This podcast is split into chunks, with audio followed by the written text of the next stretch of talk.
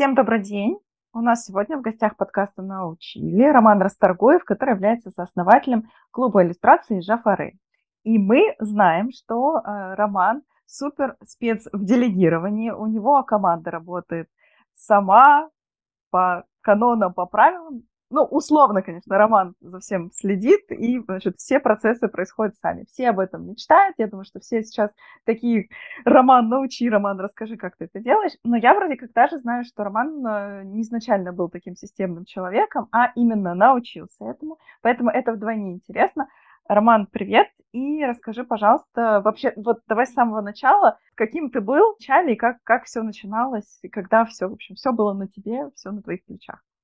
Да, привет, Ань. Верно ты подметила, началось только недавно, что команда начала работать сама, и это буквально там последние полгода, можно сказать. Как все начиналось? Мы были с экспертом вдвоем, мы делали все сами. На самом деле это вот пример того, как вообще нельзя, наверное, вести дела, но нам пришлось, потому что это был наш путь, и мы благодаря этому, скорее всего, чему-то научились.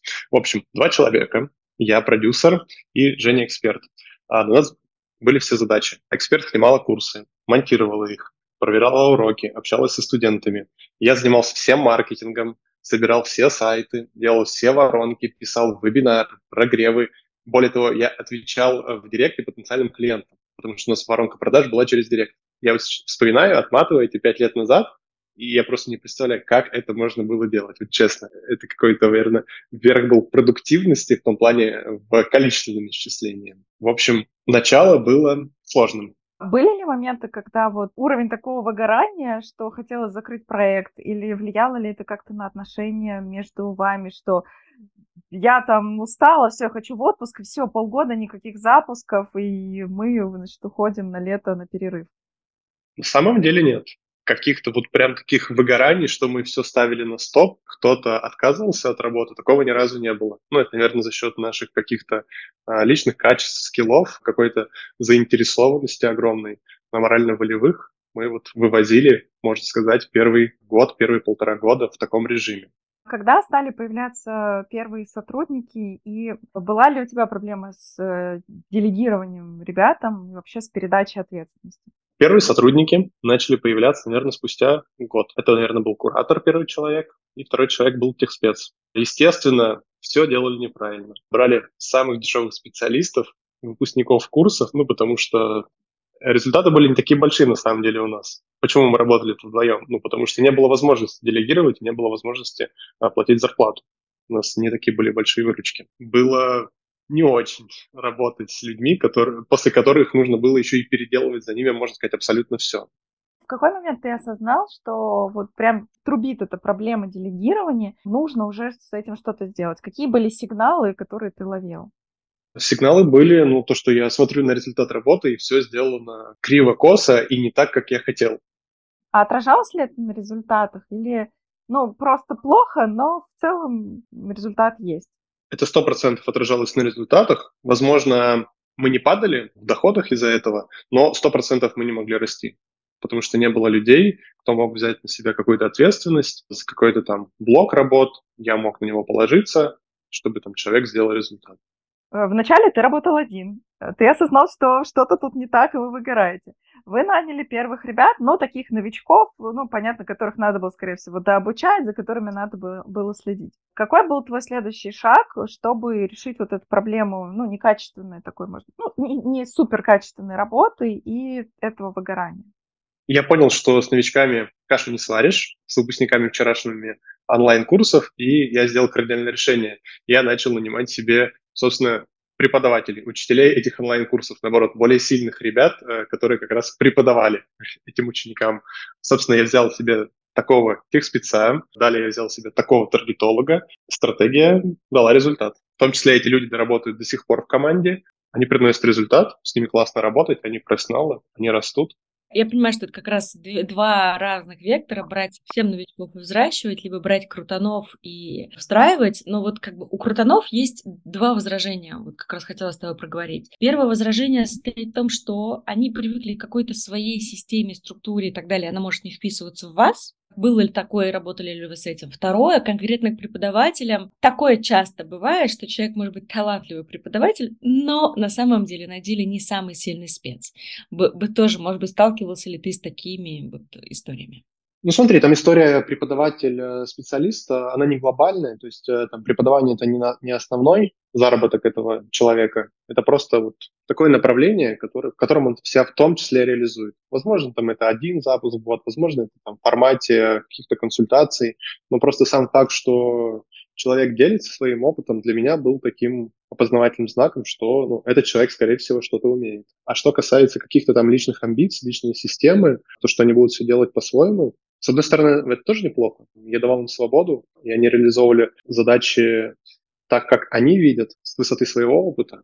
У меня тоже еще в эту сторону вопрос. Я как человек, который все время думает, что со мной что-то не так. Как в этой ситуации, когда, например, тебе не нравилось качество работы, как понять, вот это как бы надо сотрудника менять на другого? Или, может, ну я не так объяснил, ну, может, я не так задачу поставил, ну, может, не все там, не всю информацию дал, и поэтому человек э, как-то не так выполнил. Вот э, скажи, как ты рассуждал, и как ты понял, что именно проблема в людях?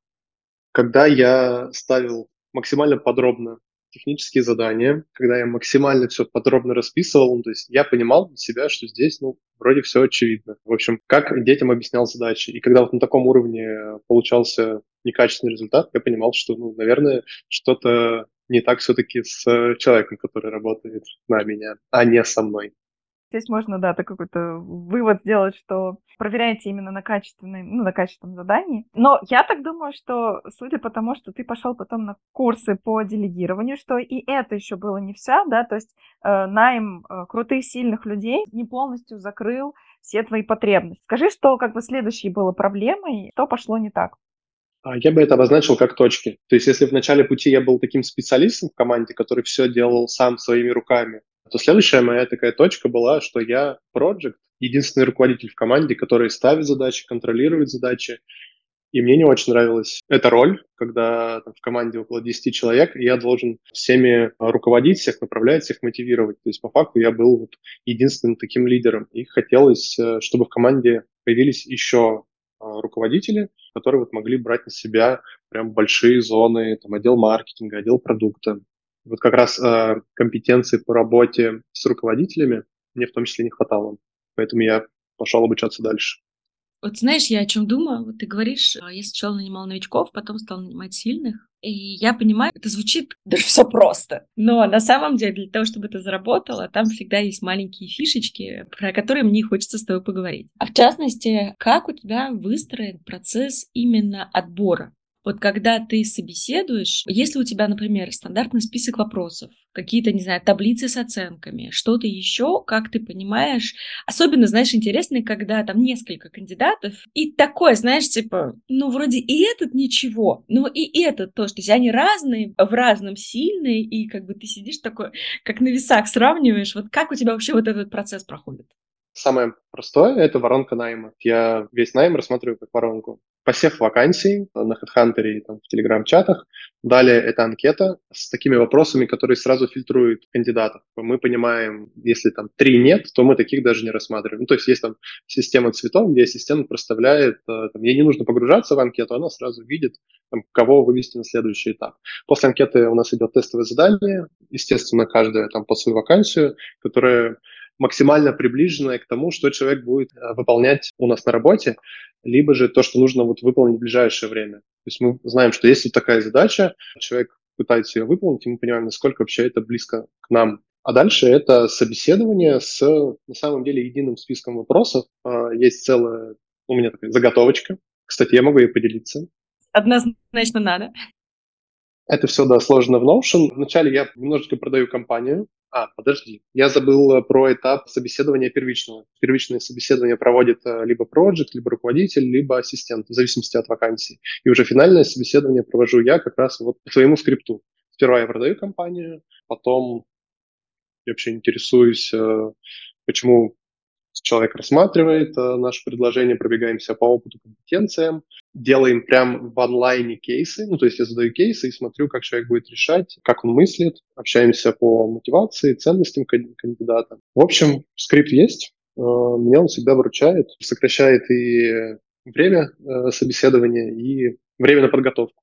А вот знаешь, как интересно? Вот представь себе, там, ассистент провел 10 собеседований и тебе отдал 3. Как ты проверяешь и проверяешь ли, что тех семерых, которых он отсеял, действительно стоило отсеять? Это не его какой-то субъективизм, а что действительно он понимал, кого стоит тебе показывать, а кого нет.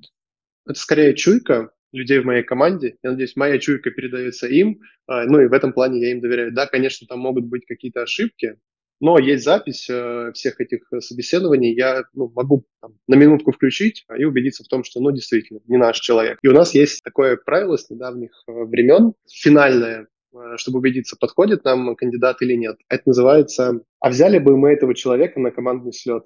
Классно было бы нам с ним потусить в неформальной обстановке. И вот когда мы задаем этот вопрос, это помогает дополнительно проверить, да или нет. А вот э, такой вопрос интересный. Иногда бывает чувак такой-то компанейский, веселый, классный, но, скажем, прямо какой-то хреновый работник. Вот не знаю, вот он э, классный, веселый, балагур, а техспец он там накосячит, кривой. Как здесь не очароваться тем, что он такой мило улыбается, какую-то там историю рассказывает собеседование? Я могу сказать ровно обратную историю. Я, например, работала с очень сильным техспецом парнем, но он настолько закрытый интроверт, вот честно, я бы с ним не обниматься, ни чашечку пива там, или как, как вот эти стандартные тесты, я бы ничего из этого с ним не стала делать, ну потому что он закрытый. Но спец он офигенный. На самом деле, у меня ни разу не подводила эта механика меня. Были как раз вот такие люди, которые вот вначале что-то делали очень классно, но буквально через месяц сдувались. Ну, потому что вот как-то они не чувствовали нашу корпоративную культуру. Они вот где-то были в стороне э, там, наших планерок, наших планов, нашей стратегии. Вот такие бойцы-одиночки, нам больше нужны командные люди. То, что он классный, то, что с ним классно пообщаться, это не э, единственный критерий, по которому мы выбираем. Это последний э, критерий, если мы будем сравнивать между двумя людьми, которые как бы ну, плюс-минус там равные по компетенциям, и это будет как дополнительный плюс в копилку, а ни в коем случае не фильтр номер один. Ну, я, честно, тоже по, по секрету, мне иногда, когда меня куда-то нанимают, мне стыдно рассказывать, что у меня такой критерий. Но своим ребятам, знакомым, я говорю, что у меня есть такой критерий, если мне человек улыбается на собеседовании, то я его беру. Если он сидит такая бука, такая, вообще не мой человек, потому что ну, к моим там хихи-ха-ха надо привыкнуть, он, он просто не сможет, он скажет, какая-то сумасшедшая, я с ней не буду работать.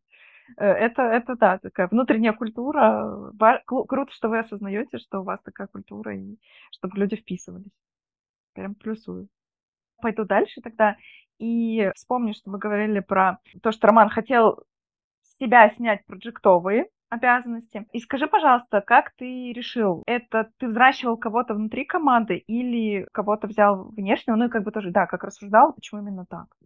Этот путь занял меня где-то примерно год от идеи до реализации. Штат специалистов рос, я был как бы единственным их координатором сверху и понимал, что нужно вот э, ставить людей между специалистами и между мной, чтобы работа выполнялась эффективнее. И в начале этого года, год у меня, собственно, начался с того, что я ввел свою команду руководителей отделов. Три человека получилось, три руководителя, два человека — это они взрослые, можно сказать, а один человек пришел э, со стороны.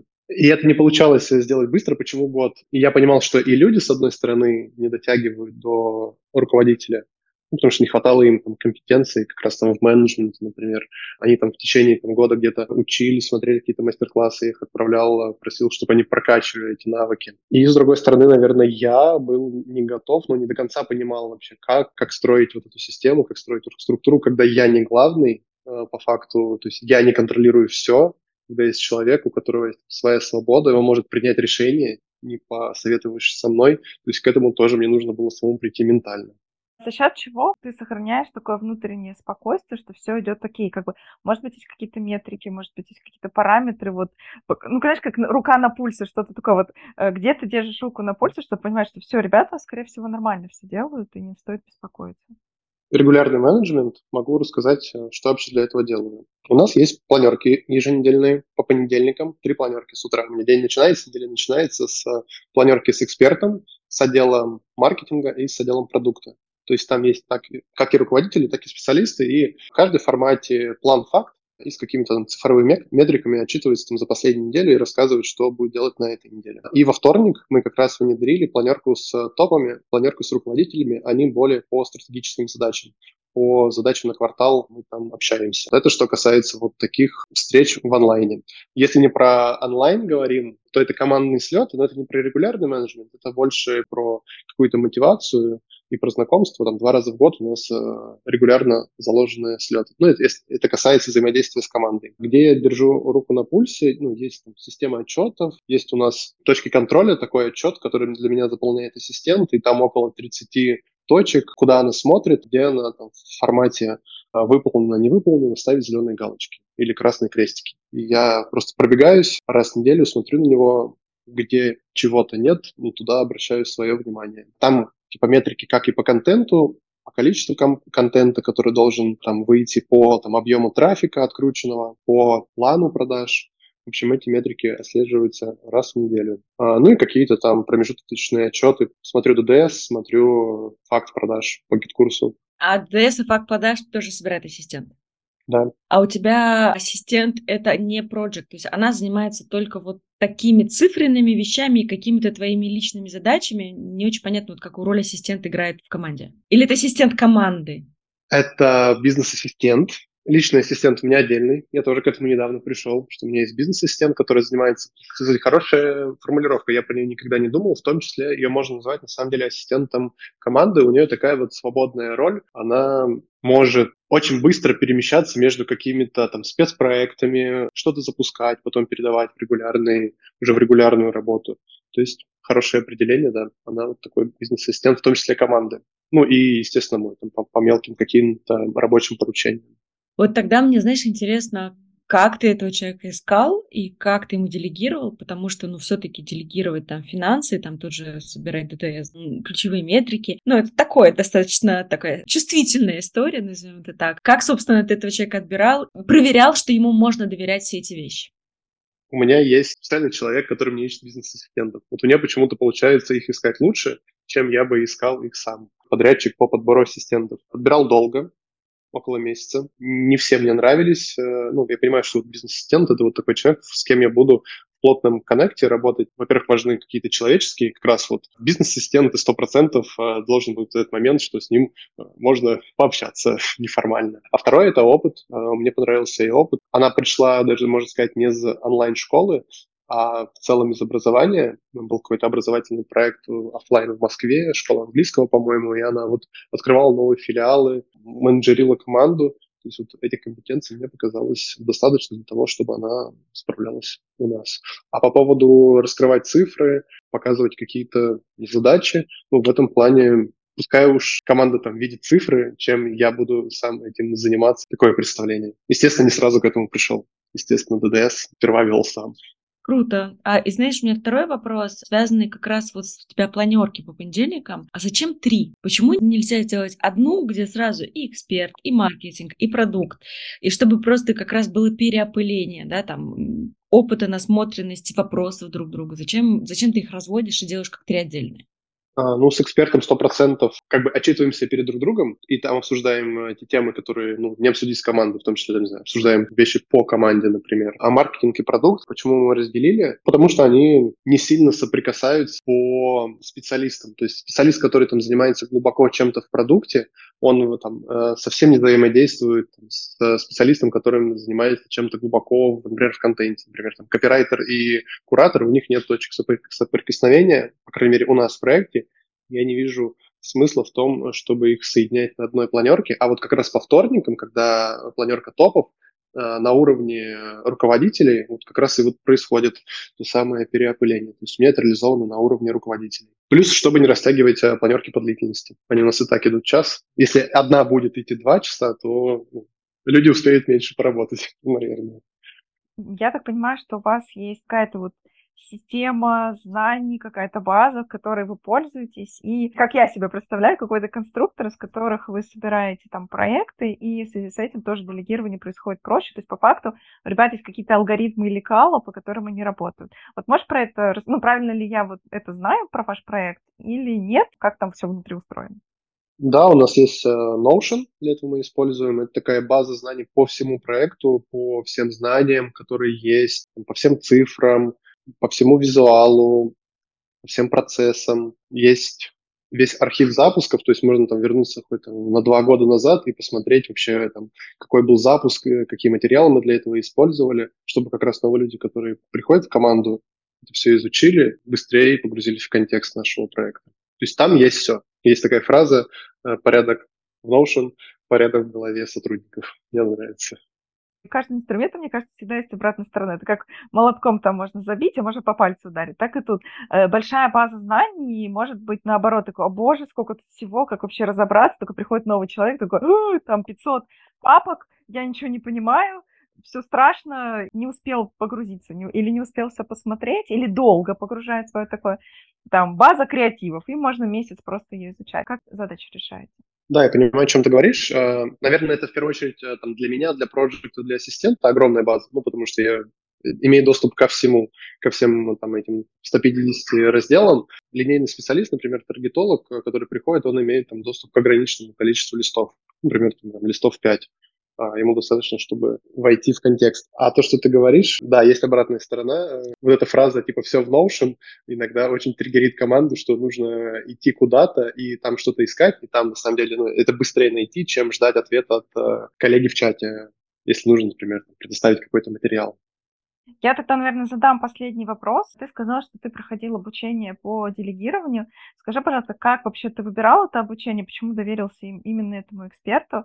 И э, вообще ценно ли обучение в этой теме? Или ведь, ну, многие же э, руководители, в принципе, ну, на своем опыте или там просто, ну, с коллегами, с друзьями пообщались, а, у этих планерки, у этих так Notion, сейчас вот я послушаю Романа, действительно, мы Notion сделаем, так, ага, вот сейчас тоже из подкаста вытащу вот эту схему собеседования, в принципе, обучение не нужно. Вот можешь ли тоже сказать, нужно, не нужно, и как ты его выбирал? Да, я учился у Ольги Паратновой, э, пошел туда по рекомендациям, то есть я в одном месте услышал, что есть Ольга, в другом, в третьем, ну, явно мир мне подсказывал, что нужно, мне нужно тоже туда пойти. А вот все, что ты перечислила, это скорее про инструменты. Notion, планерки, а Ольга больше учит э, скорее взаимодействию и отношению с людьми. И вот это мне больше как раз э, ну, понравилось, и этот навык я вот прям прокачал там, в течение двух недель. Прокачал в том числе, в числе где-то твердость, где-то мягкость и признание. Ольга рассказала вообще, как люди и сотрудники воспринимают себя ну, с позиции сотрудника, и что им на самом деле важно, там, какие есть виды мотивации. Я, конечно, знал, что деньги далеко не всех мотивируют, но не знал, что настолько. А, и есть намного больше прям других мотиваторов, которые можно использовать в работе. И это будет намного эффективнее, чем там, строить систему KPI с денежным бонусом. Тогда, может быть, ты приведешь какой-то пример, как ты у себя поменял систему мотивации? Я стал больше хвалить сотрудников. Мне понравился этот образ, э, который Ольга называла, железная рука в мягкой рукавице. То есть нужно вот быть таким руководителем, который, как бы, с одной стороны, имеет внутреннюю твердость, внутренний настрой, что задача должна быть выполнена, но при этом он не должен быть таким роботом-терминатором, который вот нечеловечно общается и взаимодействует с своим сотрудником. То есть задача должна э, быть поставлена с одной стороны, твердо, а с другой стороны, после того, как результат э, получен, нужно искренне от всего сердца похвалить сотрудника за его вклад, за его работу, за его старания, за результат. А если говорить про финансовую мотивацию, может быть, здесь тоже у тебя есть какие-то советы про то, там, как выстраивать фикс плюс бонус? Очень многие же тоже руководители вначале начинают с фиксов, да, то есть вот, не знаю, техадмин, вот 40 тысяч и вот просто 40 тысяч. Может быть, тоже тут что-то подскажешь, э, как, как бонусировать э, сотрудников? Основная модель, которую я использую, это фикс плюс э, мягкий оклад. Что такое мягкий оклад? Это план по задачам в формате выполнено, не выполнено. Ну, например, там у SMM-щика мягкий оклад на месяц может быть там количество reels, количество постов. В общем, такие метрики в количественных показателях результата труда. И KPI — это, собственно, за достижение каких-то вот показателей, в первую очередь, там, в деньгах, либо там, в продажах и так далее. То есть вот такая тройная система мотивации uh, у меня используется там, для, можно сказать, для большинства сотрудников. При этом все гибко. У проекта, например, там мотивация завязана на чистую прибыль. У куратора мотивация завязана на объем выполненных заданий, э, проверенных заданий и на обратную связь на работу куратора. Ну, то есть гибко под каждую задачу, но мне больше нравится трехступенчатая система мотивации, потому что она позволяет и человека делать э, работу э, и получать результат. То есть может быть такое, что результат там, получился случайно, охваты вдруг случайных увеличились, и результат сам по себе случился. Это вот как раз заставляет перестраховываться от таких случайных случайностей. Спасибо тебе большое. На самом деле очень много таких хороших практических советов по делегированию. Виден и твой путь, и видны изменения, которые ты внедрил. Очень классно. Спасибо. Всем нашим слушателям напоминаю, что у нас будет э, третья часть, где мы поговорим про то, как у ребят выстроена клубная модель, почему люди покупают клуб, хотя клубы, как мне кажется, продавать сложнее, чем курсы, почему э, остаются в клубе надолго. Об этом нам Роман расскажет в следующем выпуске. А сейчас Пока, всем спасибо и до новых встреч. До встречи. Пока-пока.